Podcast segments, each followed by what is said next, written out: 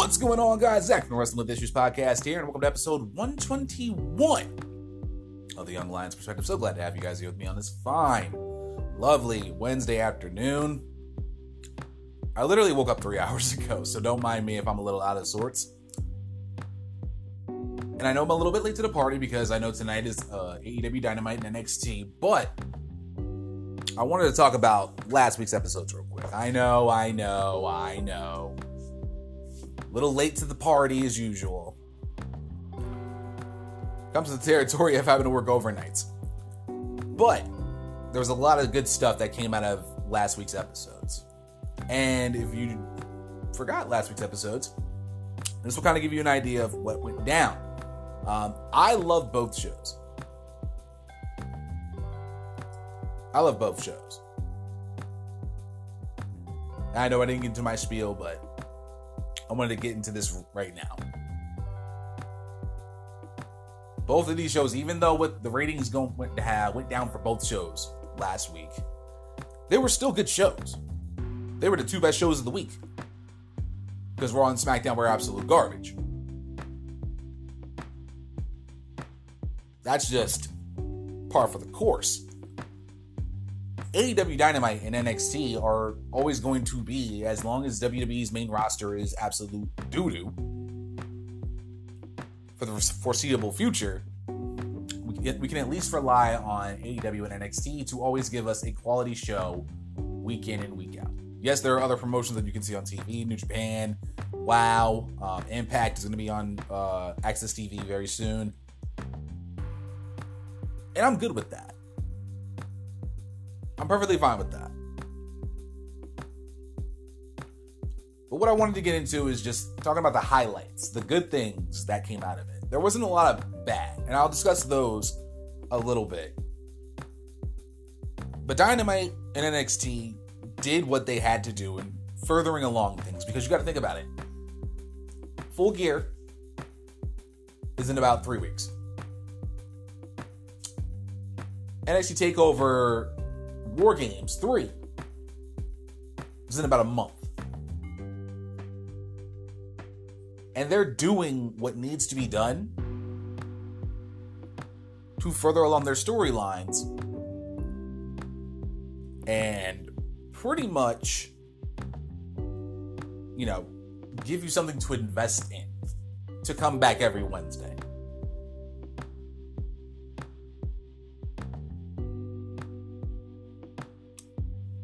So let's talk about the highlights of AEW Dynamite and NXT. Because there was a lot of good that came out of this, especially now that AEW is heading towards full gear. They have about two weeks left. Uh, actually, three.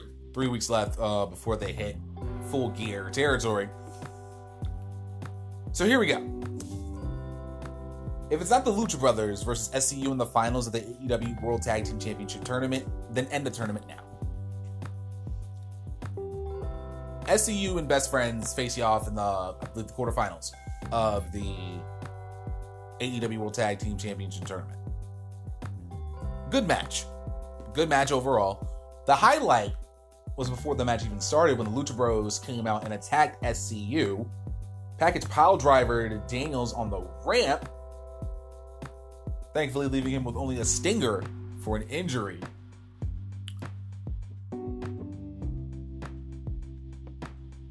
But I like this. I mean, I did say um, when I was talking about the World Tag Team Championship tournament, the winner of Lucha Brothers Jurassic Express may that may be the match that determines who gets the title.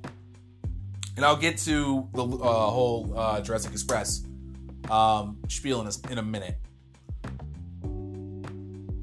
But I like this feud.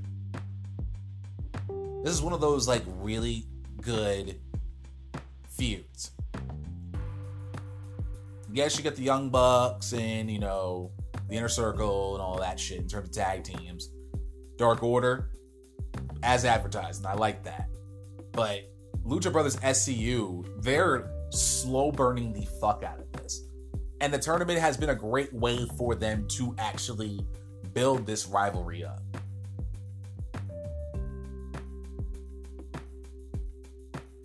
I like that, especially them then going back when they were before the the title of the tournament even started. They had you know the Lucha Bros and SCU come out and you know have like a little little little little fight on the uh, top of the ramp. So they've they've been building this, and this is fantastic. It, it's smart that they're on the other you know different sides of the bracket. But I think this may be the tag team championship uh, final. Come next uh, next uh, Wednesday, and I'd be okay with that because a lot of people from the beginning, when they saw the tag team championship bracket, the tournament bracket, a lot of people I saw on like social media and all that were thinking Dark Order. Some people were saying, you know, other teams, SCU and all that. I didn't really have a. I don't believe I had a pick in terms of who would win the tournament. But I, like I said, the Lucha Bros, Jurassic Express would probably be the match to determine who would win the titles. But I think now that the whole, like I said, with the whole Luchasaurus injury, and as I'll discuss in a moment, that kind of took. I, I believe Jurassic Express was probably going to be the tag team to win that tournament.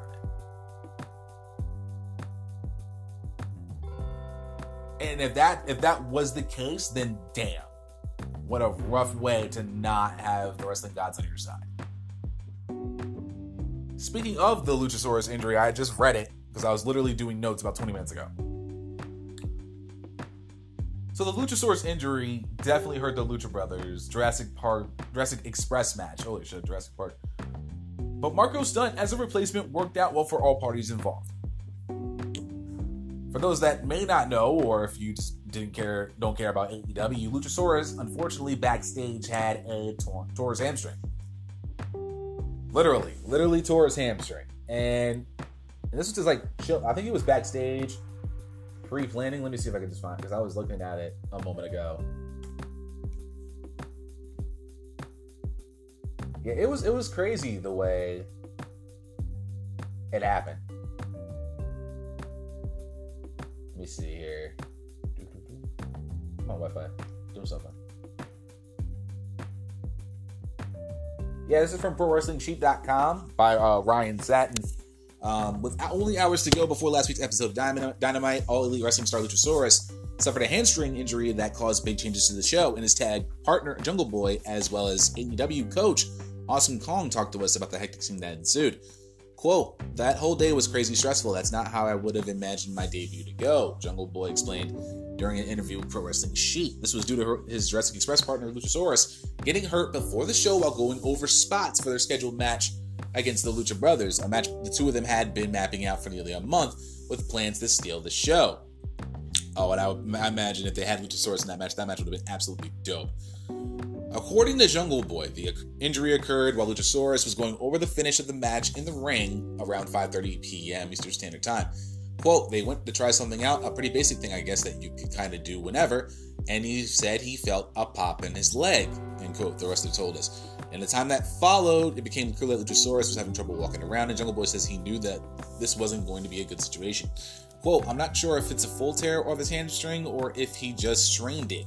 The young wrestler added, while noting there was talk of his partner powering through and competing in the match still. However, the, deci- eh, the decision was ultimately made to replace him with Marko Stunt.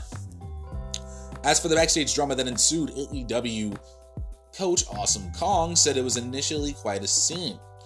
Quote, for about 10 to 15 minutes, it was like pandemonium backstage because the whole structure of the show changed, quote, she explained to us. Kong then described how the coaches immediately were brainstorming how to make the show work, and we're still throwing out ideas as fans walk into the, into the arena. But everyone went with the flow, jumped on the team, and ideas flew, decisions were made, and we put on a show, and it was a really good show. Jungle Boy also touched on the current debate in wrestling over the size of his partner, Marko, Marko Stunt.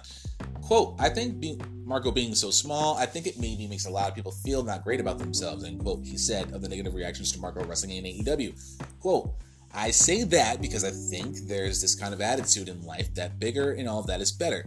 I think for him to be his size, which in a way would hold him back a lot, but he's out there doing what so many people have dreamed of doing and they've never been able to do it, end quote, he continued. Quote, I think that kind of just adds to uh, adds a little bit of insult to injury in their minds, I guess. I get it. But at the same time, it's not anything that he has control over, Jungle Boy stated. I'm super proud of him. If you think he can get past that, I think everybody should be super proud of him. Because not only is he doing something, that for anybody is a huge thing, a scary thing, he's doing it his way with what he's had to deal with, end quote. So it was a rough go with that. And I, had seen it on uh, Twitter. Everybody was talking about Luchasaurus. I was like, what the hell's going on with Luchasaurus? And then I saw the match and I was like, okay, Luchasaurus isn't even involved in the match. What happened? So it, it's a rough go of things, but Marko Stunt did definitely did his job and put on was a good performance in the uh, match with the Lucha Bros. It was a great. I'm sure it was a great opportunity for him to be involved. And I'm sure if Luchasaurus was healthy, they would have torn the roof off the fucking building. Because I think that was the opening match of the night. I know they would have torn the roof off the fucking building had that been the case.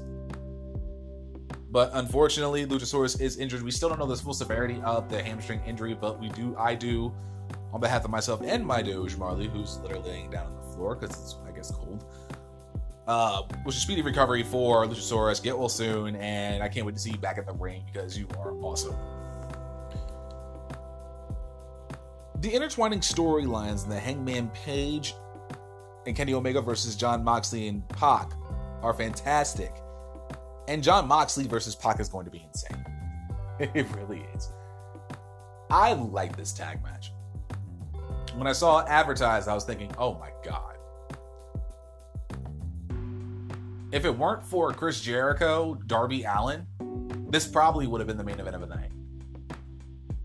But of course, of course, champion holds weight over every championship holds weight over the entire rest of the card, so it is what it is. That could have been a little higher on the card too, if you honestly think about it. that, as I think that was like third, fourth match in, something like that. I don't know.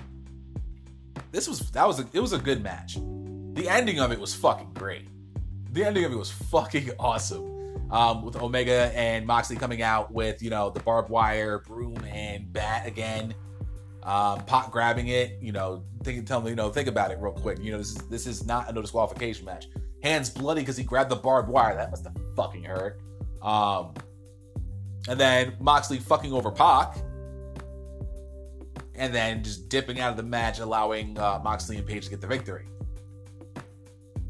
I believe Hangman was the one who actually got the pin on Pac, so he got his pin back on. Uh, he actually got his victory over back over Pac. If you think about it. But the intertwining storyline was, you know, of course, Hangman versus Pac, Pac being Hangman, Kenny Omega and Moxley, um, having gonna have their match in full gear in about uh, a couple weeks.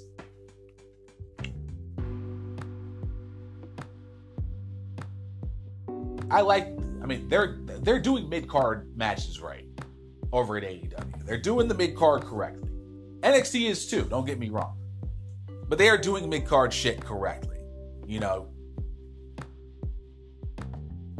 Wait, no. No, wait, SCU Best Friends kicked off the show. I'm sorry. That's my bad. Anyway, but I mean, just this. I mean, they're just the having this having that all those storylines mixed up into one match between four men is quite nice.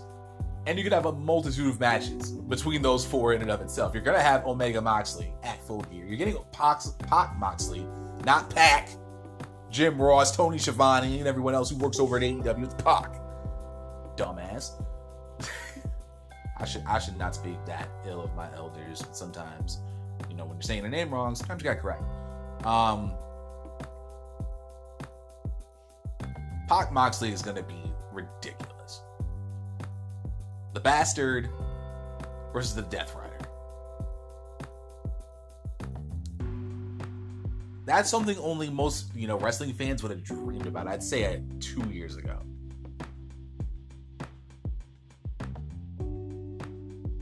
And now we get to see it. Because I would have loved to see it when they were in WWE as Neville and Dean Ambrose. I would have loved to see that match. I thought those two would have killed it in the ring.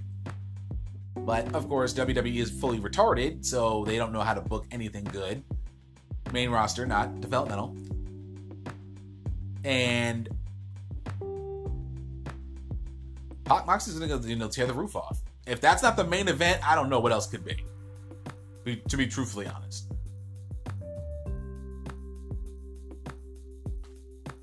The Young Bucks versus Santana and Ortiz is going to be a fantastic match at full gear. Of course, they beat um, Jason Reynolds and Johnny Silver. John Silver, I think, is uh, the ballhead one of the, of the two enhancements facing off. They're definitely leading to Young Bucks, Santana Ortiz, and then Chris Jericho pretty much confirmed it with a challenge to both Nick and uh, Matt Jackson. And there's, I mean, with this matchup, you're setting this, they're setting this card up very nicely. They are really setting this card up to be dope as fuck. Because you're gonna have Cody versus Jericho for the world title. Moxley Omega, probably in the uh, semi main event. Bucks versus uh, Santana or uh, Santana Ortiz. That's going to be a, uh, a good matchup. I don't know how. I mean, they haven't really filled out the rest of the match card yet, but I'm sure they'll have a tag team title match in there. Probably. They'll have a tag. Yeah, they'll probably have a tag team title match. Maybe I don't know. Probably not. I mean, with the next like because they'll because the next the final is next Wednesday. Eh, probably not. We'll see. We'll see what happens. But um, Young Bucks and Santana Ortiz at full gear is going to be fucking phenomenal. Especially if it's just two on two, no other BS. Everyone stays on the outside. Blah blah blah blah blah.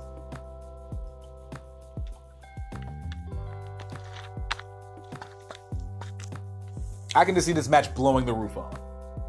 You definitely can't. Oh, I would. I would not open the card with this. But if they did, I wouldn't be surprised. Because I've seen the Young Bucks for years. Even when they're in, uh, in the TNA days, when they were Generation Me. Yeah. Yeah. They, I've known them that long. And they're a fantastic team. They're a really good tag team. Santana and Ortiz, LAX, they're a really good tag team. I've seen them in Impact. You know, I've seen them, I've seen indie matches. You know, they were in House of Glory. Know, they're they're a really good tag team as well. And they are they're a big deal in the tag team division. And having, you know, Santana and Ortiz now in AEW. I already I had already said that AEW is the best tag team division in all tag team wrestling right now, in professional wrestling today. Having LAX pretty much, you know, took it, you know, over the top and got it to fully being the best tag team division in all of professional wrestling today. So, I mean, it's going to be a fucking good time watching this matchup.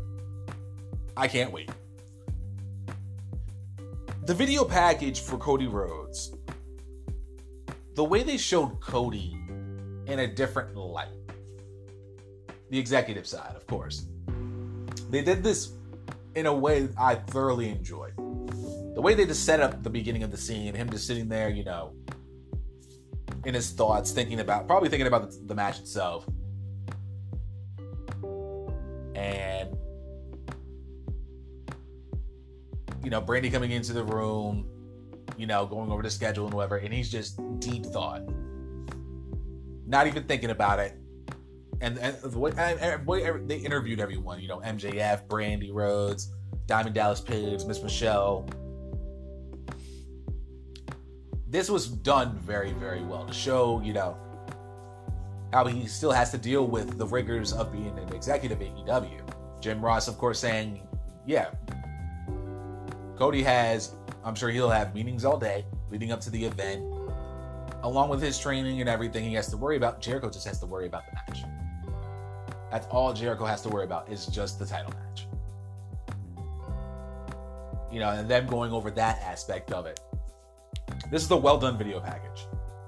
I thoroughly enjoyed, you know, how they just, you know, the way they did it, the way they went about it is what I liked about it.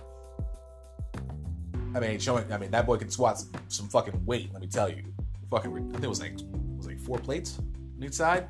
Was squat some heavy weight, and that is impressive. I just I just really thoroughly enjoyed the the video package. I think you know they continue on to do more like this. It's really cool. The one thing, actually, no, that's AEW Dark. We're not gonna talk about that. Actually, you know what? I'm gonna put a light. I'm gonna shine a light on this. I think, yeah, AEW Dark. Um, the show this week was eh, was I. You know, nothing too crazy. Nyla Rose versus Leva Bates though was kind of trash. Kind of trash, and that's about as far as I'll take that. But the undesirable to undeniable series that they're doing on AEW Dark was very is a very nice touch. Though the first episode they did with um, referee Aubrey Edwards, that was a really good interview. If you haven't checked out uh, AEW Dark yet, if nothing else, watch it for that interview with her and Cody Rhodes. It was a really good interview, and it got a little, you know, got us to understand, you know, Aubrey a little bit more. Uh, this week's one was, I believe, uh, QT Armstrong. I probably said the ter- I probably his last, I probably butchered, fucked up his last name. Um, but yeah, they were talking about him. You know how he was a former a former wrestler. Um, how he hurt his neck in wrestling, and then be, you know became you know behind the scenes guy, producer, and all that stuff. Just that that it's really cool to see that kind of side of the other side, not like the wrestlers themselves, but seeing you know you know the referees and the, the producers and how they made their way up to where they are now in AEW is undeniable.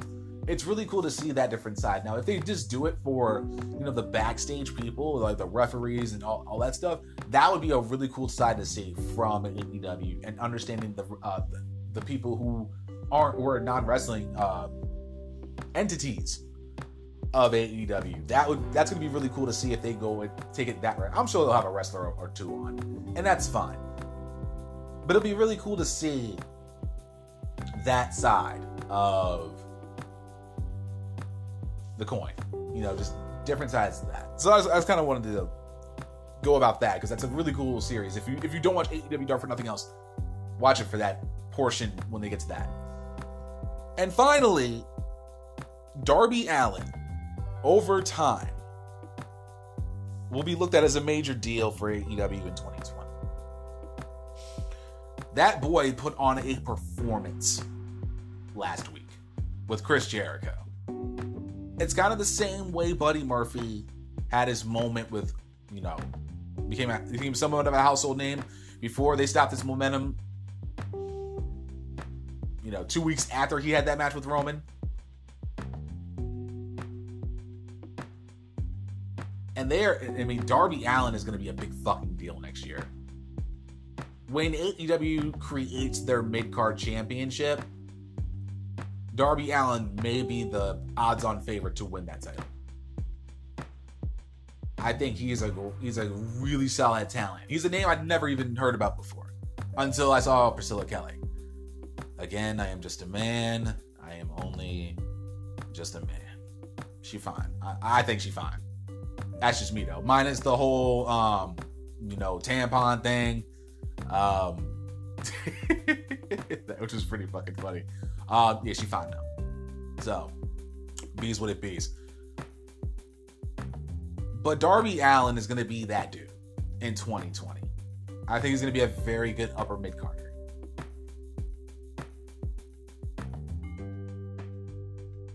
I mean, he's already had matches with Cody Rhodes, Jimmy Havoc, now Chris Jericho.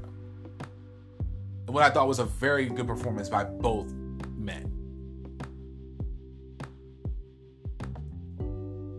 It was just really, it was just a really, really good match. Jake Hager getting involved, it is what it is. You know, it's a Philadelphia street fight, anything goes. So you played yourself. But but this is a well done match. And Darby Allin definitely showed up and showed out. The using of tape to uh, handcuff, quote unquote, uh, Darby, that was cr- the, the spot he took on that skateboard. Oh my god. What he did before he got fucking uh, powerbomb the skateboard with no hands. And everybody's bitching about the whole Orange Cassidy deal. Oh, he's got his hands in his pocket, blah, blah, blah, blah. Motherfucking Darby Allin had his hands tied behind his back and he still hit a suicide dive on the outside. What's up? I can't do that. I, I would I would kill myself. I am 5'9, 221 right now. That would be considered in my in my side of the world jackass shit. If you never watched Jackass, shame on you. You should go watch it on YouTube. That would be that would be jackass shit. I would kill myself. I would break I would break something. Something would get broken upon impact when I bust my ass. And he went through the the middle bottom of the rope. He didn't go through top middle. No, he went through bottom middle. He went to the bottom portion of the ropes. That is remarkable. That is crazy. All right, yeah, just sit on my uh, notebook, why don't you, there, Marley? And that is your obligatory Marley moment of the show. But the match itself was good. Really good. I thoroughly enjoyed it. The spots they took was fantastic. Darby Allin put on a, another star making performance last week. And I am happy for this kid. I'm happy that he's getting this shot. I, I can I now see what AEW sees in Darby Allin. And that makes me want to believe in him. Wow. AEW actually made me believe in somebody and want to invest more in them actually want to see them prosper. Vince McMahon, take notes. But anyway, that's the AEW Dynamite side of the highlights show today. We're going to take a quick break. We're going to listen from our sponsor. And when we come back, we're going to talk about the NXT side. And oh my goodness, no one will survive. Stay tuned. We'll be right back.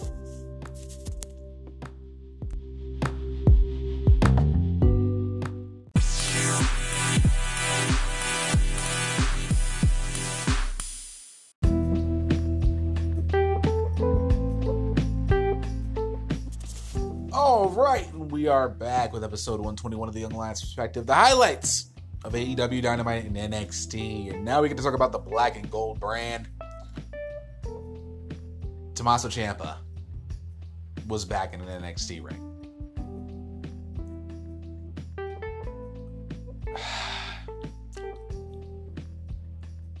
I'm a big Tommaso Ciampa fan. I have a Tommaso Ciampa shirt. I fucks with DIY. I fucks with that match, the Cruiserweight Championship Tournament. Tommaso Ciampa coming back from neck injury. That to this day I still am pissed off about because he didn't deserve the, you know, the, you know what happened.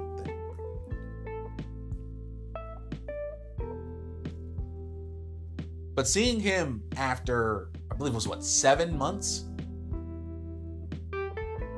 from surgery to having videos on Twitter of him working out, seeing him at, I think it was Takeover 25, the pre show. And then seeing him back in NXT and now seeing him back in the ring. It was fantastic to see. It was probably the biggest highlight of that night. Out of both shows, this was probably the biggest moment of the night for me.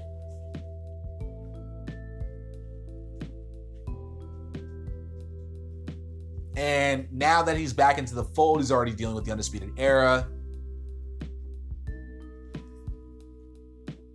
It's just really, really fantastic to now see Tommaso Ciampa back in the ring and doing what he wanted to, wants to do.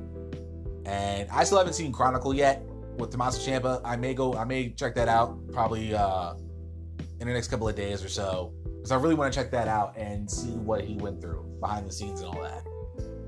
It was fantastic. I'm just gonna get this out of the way now the War Games match is officially wide open. I don't know what the hell they're going to do for War Games now. Y'all know the three words I wanted y'all to remember were winners take all. I don't even think we're going to have that. I don't know what they're going to do for Takeover War Games. We still have another, what, uh, about five, six weeks.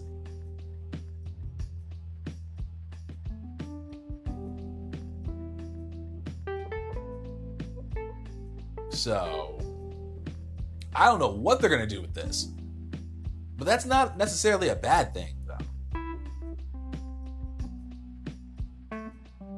This is definitely not a bad thing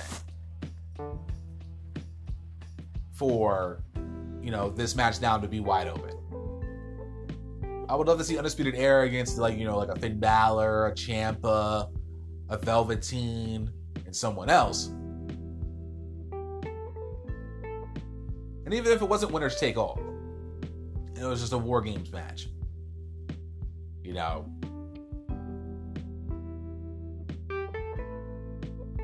It's not it's not the worst thing in the world to have to not have this match be pretty much kind of like lockdown in terms of who's gonna be in it. I don't know. And that's the best part of that. I think I think that's kind of good you know, to you know, to have the fans and you're like, I, I have no idea who they're gonna put in this match. I I have no idea who they're gonna put in this match with um, you know, at Takeover. We don't even know what the women's title match is gonna look like. Usually we kind of have it down. At least close to down at this point. The War Games match is officially wide open. The entire card is wide open. I don't know what they're gonna do for this entire card. And speaking of which, when it comes to the women's division,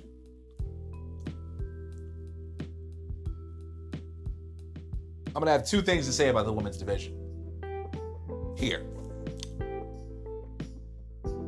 My top tier of the NXT women's division is now whittled down to four. At this very moment Shayna Baszler, Rhea Ripley, Io Shirai, Bianca Belair. That's your top tier right now. Because Io's now got, you know, Rhea's got beef with Io. Rhea and Bianca got beef. I would have loved to see this be a triple threat. Then again, Io Shirai, you know, getting another shot, being the number one contender, that kind of would have made sense. But seeing Rhea and Bianca, that's going to be dope we still have more than enough time to determine who's going to be the number one contender for the NXT Women's Championship. That's good. That's a plus.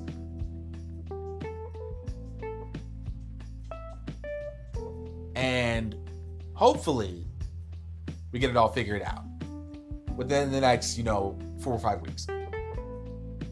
But the fact that these are the strongest four they have in the game right now is pretty damn good. And then you get right underneath that your Candice LeRae's, your Tegan Nox's, your Dakota. I'm already putting, you know, Dakota Kai and Tegan Nox in mid tier. You know, your Candice LeRae's, your Mia Yims, all that. Hell, Taynara Conti's actually starting to get up there in terms of becoming mid tier. But still, at this point, she's still uh, low tier. But she's right at the, at the cusp of, uh, of being a mid tier talent in the division. I think so. She's been definitely improving.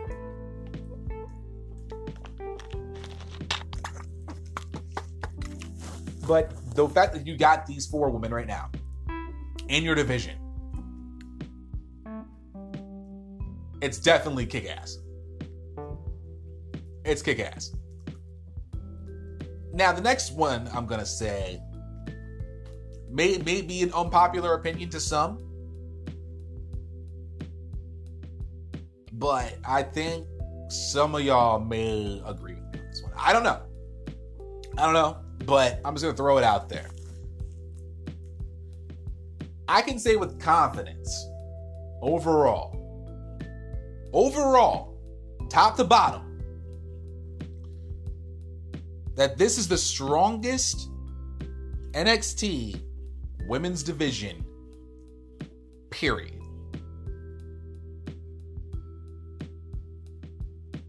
This is the strongest this division has ever been.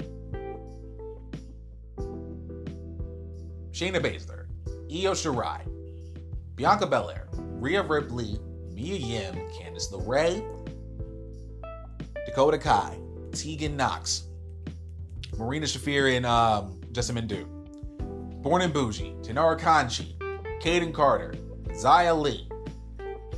and I'm just and that was literally in order. Um, And with the with more and, the, you gotta think with more talent on the way, Deonna Purrazzo, Chelsea Green, Rachel Evers, Indi Hartwell, and they just got Shotzi Blackheart.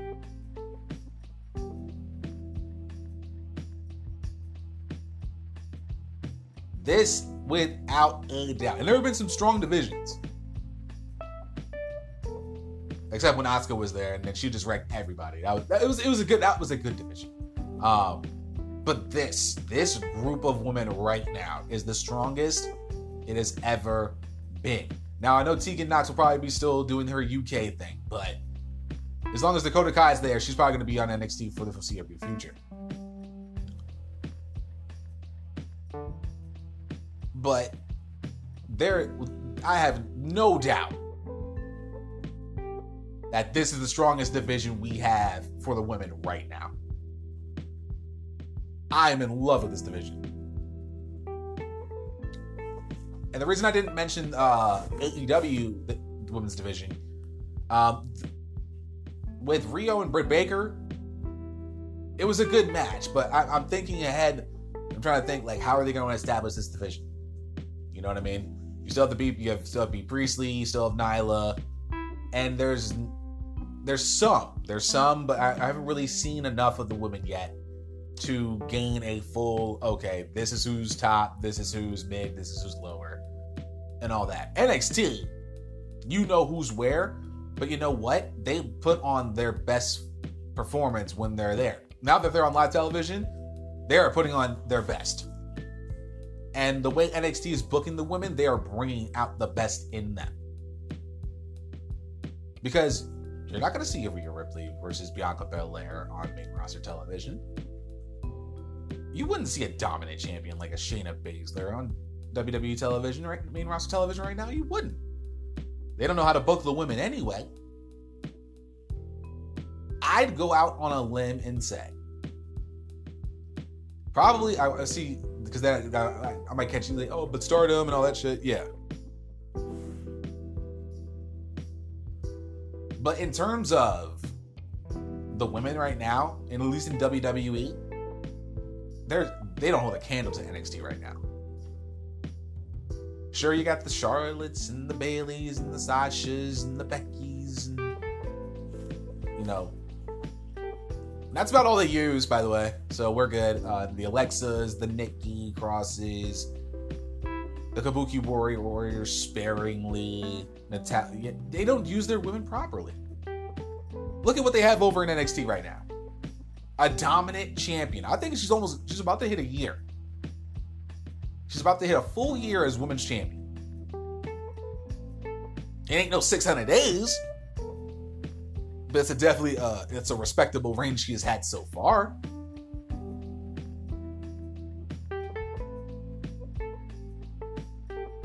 It's just it's just when you're looking at the contenders right now, Io is just still sticking around, but Rhea versus Bianca is going to be the matchup. Could they it, Rhea Bianca could be that matchup that can land on somebody's top 10 match of the year list. I am that confident in this division.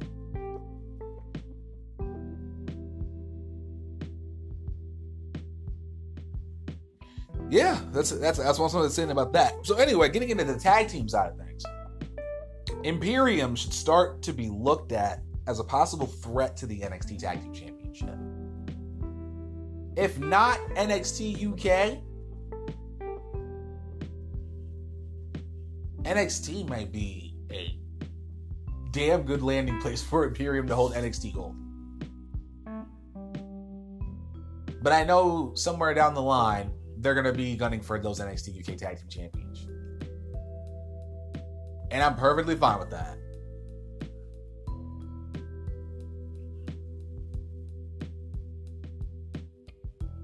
Perfectly fine with that.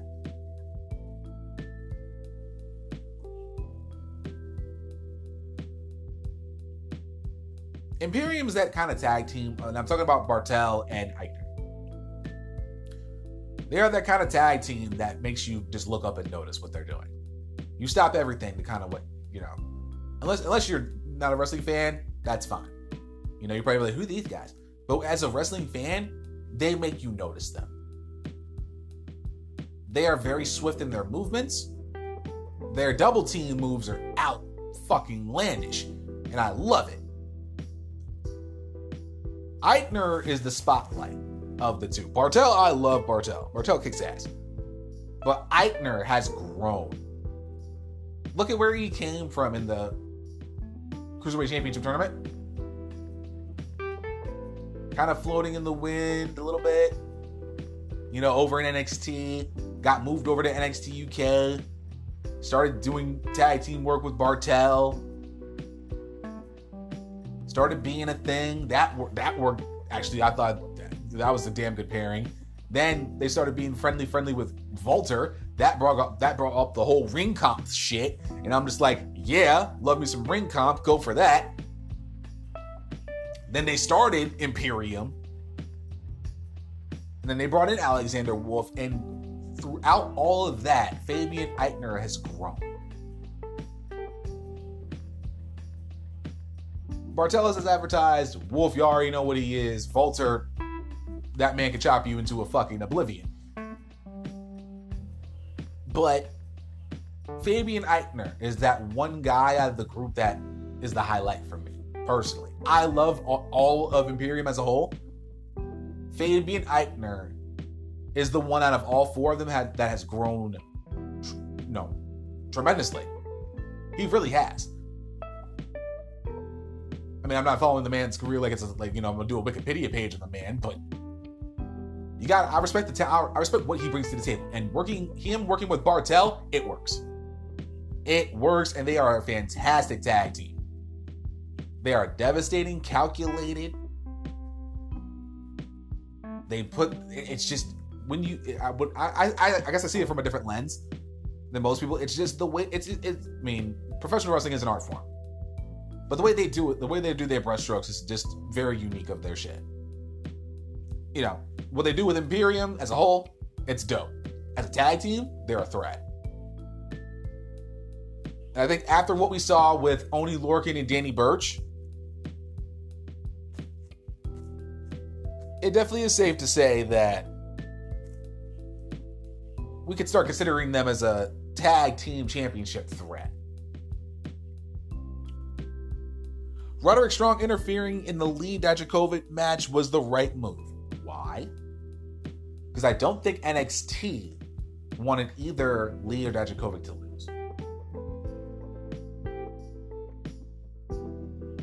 It makes sense. You know, you I mean, the only reason, the only reason we never got the conclusion to see who would be the actual number one contender is because Roddy Strong interfered in the match, and it was the right call. The, the, the feud between Dijakovic and Lee is one of those things we'll definitely remember at the end of this year. This could be looked at as NXT's possible top candidate for feud of the year when they had their award show. I would I would vote if I had a vote. I'd give it to them. It, that was a great feud, and the only reason it never got its conclusion was because Roderick Strong interfered. And by the way, they made great. They have been making great use of the balcony over the past couple of weeks, especially with the Velveteen Dream cutting that promo on Roddy. That was fucking hilarious. And then William Regal coming out after he interfered and made it, making it a triple threat match for the NXT North American Championship. That was smart. I like having that balcony. They can do a lot more with it, and I'm just waiting for the day that they have a, you know, you know, last man standing match and someone gets thrown off the balcony. Just saying. For some reason, I think that's going to happen. Probably not this year, maybe next year. We don't know. But yeah, someone's getting fucked off on that balcony. The triple threat match itself is going to be fire. I think it's going to be a great match. Especially with Lee and Dijakovic in there, and especially with the, the hatred they already have for Well, not the hatred, but I, th- I think somewhat of a, of a respect but they want to be the better man. And they never had the conclusion as to who is the better man. Roderick Strong took that away from us. But that's fine because now both of them are getting a shot to be NXT North American champion. And I'm still gonna I'll probably go with Roddy to retain. You know, using Lee and Dijakovic against each other to for the greater good. letting them both wear each other down, and then him coming in, you know, getting the pickings. And since triple threat matches are no disqualification, I could definitely see Undisputed Era coming out and attacking both men. Or at least trying their best to do so. Matt Riddle versus Bronson Reed was a fun match to watch. I like, I, I mean, like I said, I like pretty much everybody in NXT. From top tier to lower tier. I believe in the product because they've been pushing out talent like it's fucking going out of style. It's nothing to them create characters that WWE, you know, upon their arrival in the main roster, decides to fuck up because they're retarded. I like the breakout tournament. I really did enjoy the breakout tournament. And Bronson Reed, you know, bringing that South Australian strong style, Australian strong style to, to you know the forefront. He had a good match with Matt Riddle, and got into a lot more offense than one thinks would think they would. That's a that's a that's a plus. That's a really good plus for Bronson to have that match with the Matt Riddle. You know, to get that fist bump after the match. It was a very physical matchup. It was a very, very well done matchup. I think Bronson Reed's going to learn a lot from this. And I'm sure Matt Riddle definitely, you know, he earned, you know, Bronson Reed earned his respect that night. It was it was one it was a fun match to watch. And I love to see I can't wait to see what Bronson Reed does going into the future. You know, Matt Riddle now after the whole NXT championship um, it's to be interesting to see what they do with him going forward. Coffee. A wonderful thing. With the whole, you know, Matt Riddle deal, like I said, I, am not exactly sure what they're to do with him next. Especially now that he's gone through Killian Dain and Adam Adam Cole, Bebe it's to be interesting to see what they do with him going forward. It's also to be interesting to see what they do with Bronson Reed going forward. But this is a really, really fun matchup, and I, one that definitely has replay value. Um, if you are a fan of Matt Riddle, it's just really good to see the breakout guys definitely getting some work. Um, it's really, really nice to see that. It's really, really nice to see the you know Boa, Angel Garza, um, Isaiah Swerve Scott, you know, getting work, putting that work in, and actually seeing them after the tournament, not just you know they're there in the tournament, and that's it. It was really good to see. It's really good to see these NXT breakout guys actually getting some shine. Now that we have two hours, it makes it a little bit easier for them to have that shine. So if you definitely did want to see that, if you haven't seen the match, then definitely go out to see the match. It's a really fun matchup to watch. And to round out NXT, what I loved,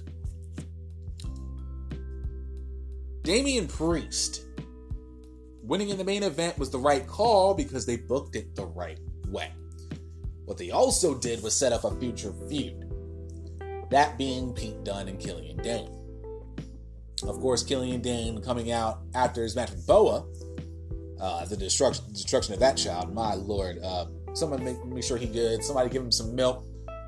That boy look like he needs some milk.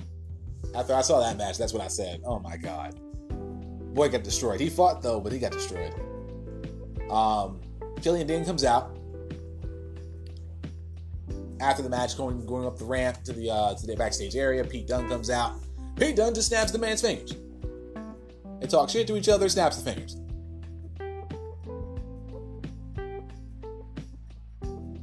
Huh. Oh yeah. So yeah, they're definitely going to be feuding very, very soon. The match with Damian Priest, I enjoyed. I thoroughly enjoyed. I loved it. Know, they, I mean, and the way and the way they ended it was smooth, clean, smooth.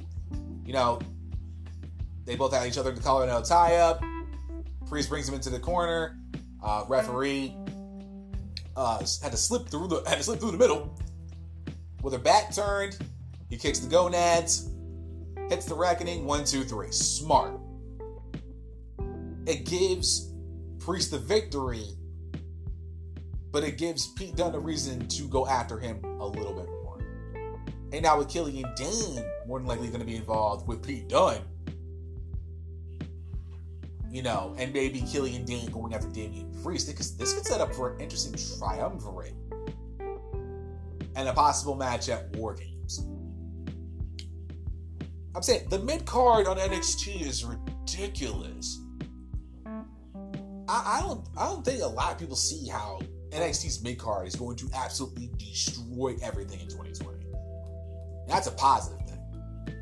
That mid card, if there's one thing a wrestling promotion should always have, aside from the top stars, aside from the big names, a strong mid card goes a long fucking way.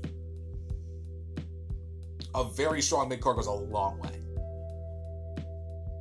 And when you have guys like Pete Dunne, Damian Priest, Killian Dain, Keith Lee, Dominik Dijakovic, Roderick Strong, Matt Riddle, Velveteen Dream, Walter, Kushida, the rest of Imperium. You know, now you have the NXT. I mean, you can do so much with this mid card. They can do a lot, and they have a lot of good secondary, you know, secondary feuds on NXT TV, and have killer matches on their takeovers. The mid card is the base for your upper mid card and main events. Without that mid card, you have nothing. Ask WWE main roster how that feels when they don't have a strong mid card. You get shows like Raw and SmackDown. There you go. But NXT's mid card makes for that. When you see, when I get to see a match like a Damian Priest versus Pete Dunne and it being good, and then having a sidebar with the whole Killian Dain snapping his fingers deal, it makes for good quality television, and it makes and it makes the filler of NXT that much better when you have a match like Ali versus Dijakovic. And then you t- and, and then you have that lead up to a Pete Dunne versus Damian It's worth it to have a strong mid card on your roster. Because this then then you're just Raw and SmackDown. Nothing more, nothing less. And that is gonna do it for episode 121 of the Young Lions Perspective. We're going to take a, a very quick break and then we're going to close out the show in proper YLP fashion to get you prepared for what's going to go down for the rest of this week into next week. Stay tuned, we'll be right back.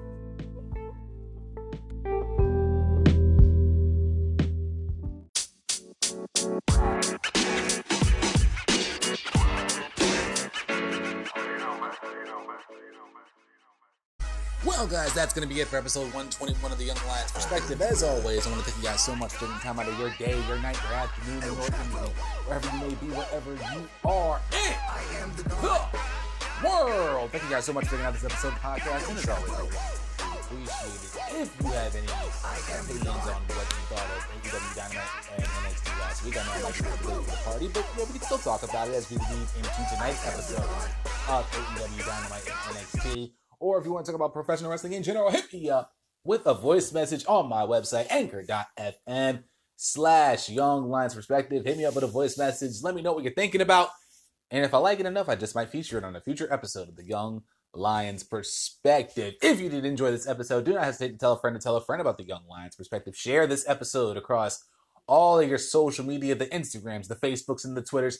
Let the people know, especially on the road to AEW Full Gear and NXT Takeover War Games 3, that the Young Lions Perspective is your alternative for professional wrestling podcast and that we are here to stay. Now, if you do not happen to have the Anchor app, which is fine because you know, everybody has all the podcast listening apps, but you still want to check out this episode of the podcast along with the other 120 episodes of the Young Lions Perspective, including now five episodes of the Secret Files podcast. I just uh, did one actually yesterday, and I definitely would want you guys to check that out. And of course, six episodes of Outside the Ropes podcast. You can find this podcast and all the other two on several different platforms, including Apple Podcasts, Google Podcasts, Castbox, Overcast, Radio Public, Pocket Cast, Stitcher Radio, and of course, that good old Spotify. Bam! Search for the Young Lions Perspective across all these different platforms. You should have no problem finding it whatsoever. If you want to stay up to date with everything that's going on with the Young Lions perspective, when I'm going to be doing shows, if there's a cancellation like the one I did yesterday, um, any breaking news I may, you know, put out, you know, in the world of professional wrestling, or 60 second thoughts that I have on particular shows when I'm watching SmackDown or any other pay per view. Follow me on Twitter at Suede Senator WWI. That's S U E D E S E N A T O R, capital W, capital W, capital I. I do live tweeting for AEW. SmackDown Live, even though I'm kind of losing hope in it. Every AEW live pay per view, every WWE live pay per view, and I've got nothing else better to do at 2 a.m. in the morning. I do live tweeting for New Japan as well. It's rare, but I do do it. Um, if you want to follow me on my Instagram, the mothership that is everything YLP, you can follow me there at young underscore lions underscore perspective. Follow me on both of those platforms to stay up to date with everything that's going on with the Young Lions Perspective podcast. So, with this being said, this will be the last time this week I will be doing an episode of the podcast. I have a few days remaining of my overnights and I want to get them over the over with them as quickly as possible. So, there will be no podcast for the remainder of the week. Um, I will be doing one. The podcast will be coming back Monday. This coming Monday, we will go, we'll do news of the weekend. We'll talk about the schedule of what it's going to be now when I because I'll start my new job on Monday. So why not celebrate a new job with a brand new episode of the podcast? Bright in, you know, bright in the afternoon on a Monday. And that's it. That's all I really got for you guys. So until Monday, guys, enjoy the rest of your week. Enjoy the rest of your weekend. And since I will, and since it's Wednesday and I won't be back until Monday, I'll make my prediction for this Thursday's game today, which was between the Minnesota Vikings and the Washington Redskins. I expect a retarded blowout. I'm expecting the. I was about to say the Redskins. I'm picking the Vikings to beat the Washington Redskins, even with Adam Thielen down and not being able to play tomorrow night against the Redskins. I am picking the Minnesota Vikings to defeat the Washington Redskins by a score of 37 to 9. I, I expect it to be a big blowout because I need Kirk Cousins to, Kirk Cousins to go off in my fantasy league. So other than that, guys, enjoy the rest of your week. Enjoy the rest of your week, and Please do drink responsibly. And if you are going to go out and you need a ride home, please do not hesitate to get a Lyft or an Uber. It'll save you about 10, 10 grand. Not that I know about it or anything, but trust me, it'll save you a lot of money. So I'll see you guys Monday for episode 122 of the Young Lions Perspective, where we'll go over the news of the weekend. See you!